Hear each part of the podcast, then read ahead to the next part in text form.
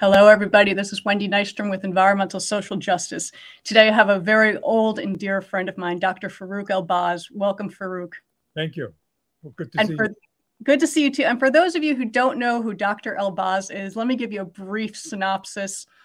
He is a geologist who is world renowned, one of the first hires at NASA, chose the lunar landing sites, trained the Apollo astronauts how to identify rocks, first person to map the moon you have a transporter named after you on uh, Star Trek Next Generation. I mean, you're remarkable. Um, uh, From the Earth to the Moon, Tom Hanks movie. There's an actual chapter dedicated to you. So you are world famous. And one of my special friends, I've known you for about 30 years. But we want to talk about COP27 recently held in Egypt. There has been some blowback because there were about 800 private jets used the quote unquote class picture that they took was mostly men, um, not as diverse as it used to be, a lot of waste generated, a lot of pollution emitted. But Farouk has some very, very important points to point out why COP is still important. So, Farouk, please take it away. I think COP is very important because we need all of the developing nations to understand what is the situation of the environment and to realize that, yes, we, the developing nations, know that we messed it up Huge. and we're going to get together and do something about the environment because if we hurt the environment, all of us will be hurt. So we need to explain this a little bit because they do not really understand this at all. They, th- they say, you're the ones that messed it up. You're the ones that burned the coal and the uh, gas, and the, you developed the nation, and you're selling us your products. And now you're going to tell us to stop factories. Well, you're the ones that made it up. Get the yeah. hell out of it, or you go and fix it. We're going to do as much as we can, can possibly do now. And you know, and it's wrong for the Western countries or Western civilizations to say, "Hey, we have this huge pollution problem. We're contaminating everything. We want you, the developing countries, to shut down, go back to the basics." How that's kind of you know arrogant on the Western nations to do that, especially with companies like Egypt, where it was held this year, India, Southeast Asia, Sub-Saharan Africa um, what can we learn from this kind of poor messaging that we have fallen into? lack of Very true. First of all, we should admit that the developed nations, we're ahead of everybody, uh, admit to the fact that we're the ones that messed it up. Yeah. And say that we are going to be the, the ones that will pay for most of the, the uh, fixing of the problems. We're not going to yeah. shut you up or shut you off. We're going to help you produce your things, but not in the same way that we stupidly did. And we're going to uh, uh, uh remove as uh, uh, delete as much of the of the things that pollute as much as we possibly can. But we need to have an understanding, and we know that we messed up things for you as well as for us. And I always tell, yeah. yeah. And I tell people pollution doesn't pay attention to borders or state lines. It's atmospheric, it goes everywhere. So if we started it in the Western countries, it's migrating over to Egypt and India, everywhere it's circulating. Now, the funny part that we talked about is we screwed it up. We should be helping these countries pay for renewable energy and for the infrastructure to build this. Are there any specific organizations that come to mind that you know about that are taking the charge on this? Nobody's doing that. No one? Nobody is doing that. Uh, in a serious matter. Of course, the United Nations is being talking about that a great deal, but the but it's only talking about it. So it is it's a matter of what where where does it happen and yeah. by how much, and are we really serious in the developed nations? Are we really serious to say we're going to we are the ones to blame, and we are going to pay our fair share? We're going to help others develop in different ways so that they will not pollute as much as we did. Agreed. And one of the things um, individuals I know that do quote unquote impact investing, they're mostly in it to make a financial benefit or a profit out of this. And we need to, re- my personal opinion, that needs to be removed from the equation. This isn't about profit. This isn't about finance. This is about fixing the wrongs that we did. Um, Absolutely. I, yeah, Absolutely. I recently spoke to a woman from the Tony Blair Institute, and I believe they are starting to try to do that or um, establish foundations to help people pay for renewable energy and the infrastructure. But you're right, we're doing a lot of talking and COP has been accused for the past few years of a lot of talk and no action. Um, any words of advice on getting people to be a little more progressive? You know, just move forward, get it going. I think people have said that we should not have had that COP in Egypt, but I, I think that it have it, it has to be in places like Egypt and other countries, other developing countries. I think we should all of the meetings should be in other countries, so that the, the, the, people that, that that get together and so on should see the problems for themselves and listen to the locals for themselves, because we have been talking to the world as if we're talking to each other and it is not the case. And we, we are talking to people that do not understand our language. They think they are we're arrogant, we're messed up, and we're the ones that messed it up, and we're going there to tell them to shut, the, shut it up. So the, the attitude is against us for good reason. And therefore, we should be dealing with it in, in, a, in a more intelligent way to approach them very differently, to not blame them for anything, and to tell them that we're here to come to help you, help us. You've also been, um, the entire time I've known you, been a serious um, proponent for Egypt and helping the people of Egypt and, you know, um, bringing people to understand Egyptians.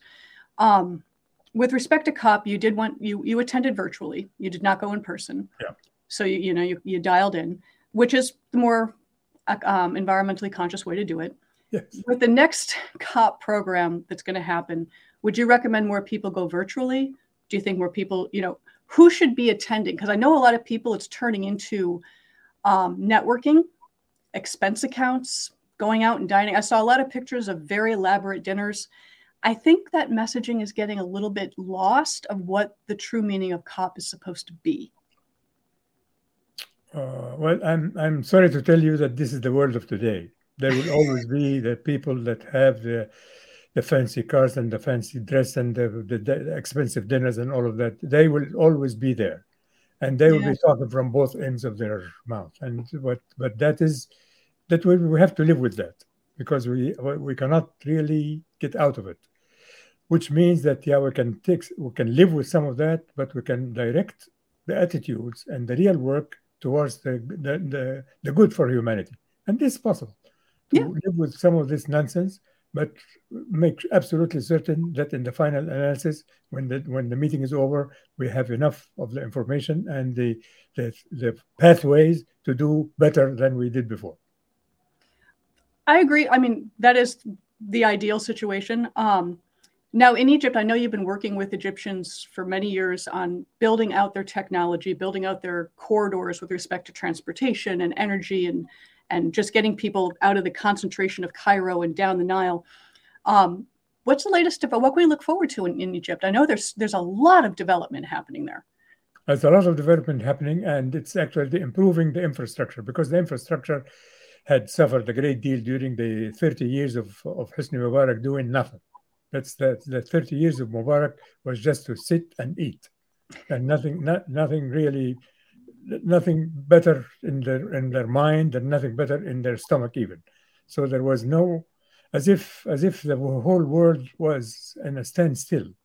So Egypt kind of suffered for for three three decades of doing nothing, and therefore there is a great deal to be done. The infrastructure has suffered a great deal.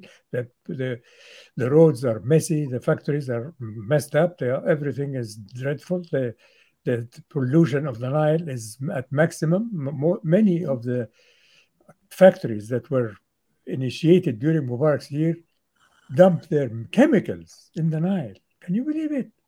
I can. Unfortunately, I can. who in the hell would think of that? That's it's a lazy way out. You know that. Easy way out because it's close enough. Because if we need to throw it in the desert, then we have to make a pipeline and move such and that. that, that. But right here, it's it's it's cheap. Dump it in the Nile, and no one will see it. So there is, well, there a great deal, there is a great deal to be improved from 35 years of doing nothing. Yeah, and they used to say the solution to pollution was dilution. That was a very wrong statement. the dilution, the dilution with the Nile water. The Nile water is, is the only source of life for 100 million people now. Oh, it's the cradle of life. I mean, uh, well, one of the cradles of life. There, there are a couple, but um, so what would you like to see? I won't take up too much of your time because, guys, Farouk is extremely busy, so I only have a couple minutes. But um, what would you like to see come out of all of this? Um, solar, wind, geothermal, um, hydrogen, what fission, fusion. We've we've got fusion now. Apparently, that's fantastic. What would you see is like moving everything forward and helping people? Every country should do as much as it can with the with the, with the nature around it. Of course, fusion can be probably worked out very nicely in the US, but fusion or nuclear or something like that will be a disaster in a place like Egypt, where oh. people are not uh, not aware of the of the, the miserable uh, results of not being not being very careful in doing things. In, yeah. in, in Egypt, I would say solar energy is it. Do not use anything else but solar energy. Why? Because Egypt, the Western Desert in Egypt, gets the largest amount of solar energy anywhere in the world. There you go.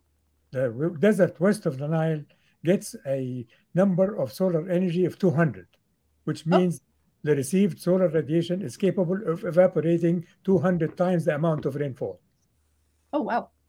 The driest place in, in, your, in, in our country, right here in North America, in, in, in California, is called Death Valley because it's the driest place in, in, in the US. The number for that is seven. And oh. the number of that in, in Egypt is 200, meaning the solar energy in, in Egypt is like no other place on earth. Therefore, I should use solar energy, and that's all Everything. that I use, nothing else. Absolutely. Oh, see, I didn't know there was such a vast amount coming in, but it makes sense. It makes sense. Huge so everything should be solar, guys. Um, that's the way to go. And only, only solar, not to use anything else.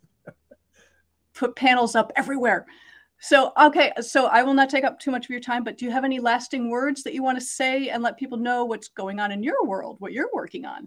No, but then as far as the uh, the meetings first in the uh, with about the energy and about the uh, the world and so on, I think meetings meetings internationally are good and even going to these places are very good. And so even those are some problems and some people do, don't really think of it, but uh, more more discussions is, is, good, more exposure is good, and more knowledge is good. So that I, I, I encourage people going to places like Egypt and India and, and uh, Malaysia and all of these uh, countries to, to, to continue the discussion and try to figure out a better way of dealing with the environment. No question about it. Absolutely agree. I mean, I I'm a big proponent of everybody needs to communicate effectively. Which, folks, if you ever watch the show, no acronyms, no high level jargon. I want everybody to understand what we are saying. Us environmentalists tend to get caught up in our acronyms. So I'm always talking about people, you know, some person may have an opinion over here, someone may have an opinion over here. If we can meet somewhere here, it's not perfect, it's not perfect, but it's it's a meeting of the minds, it's a meeting of the middle. And if we're tearing each other apart, we will never move forward. So this is what we got to do. This is a very good way of putting it. And uh, you just proved to me again that we were right in considering you our best graduate from Boston University Geology Department. Well, I'm not going to say no. That's kind of awesome to hear, especially no. from you.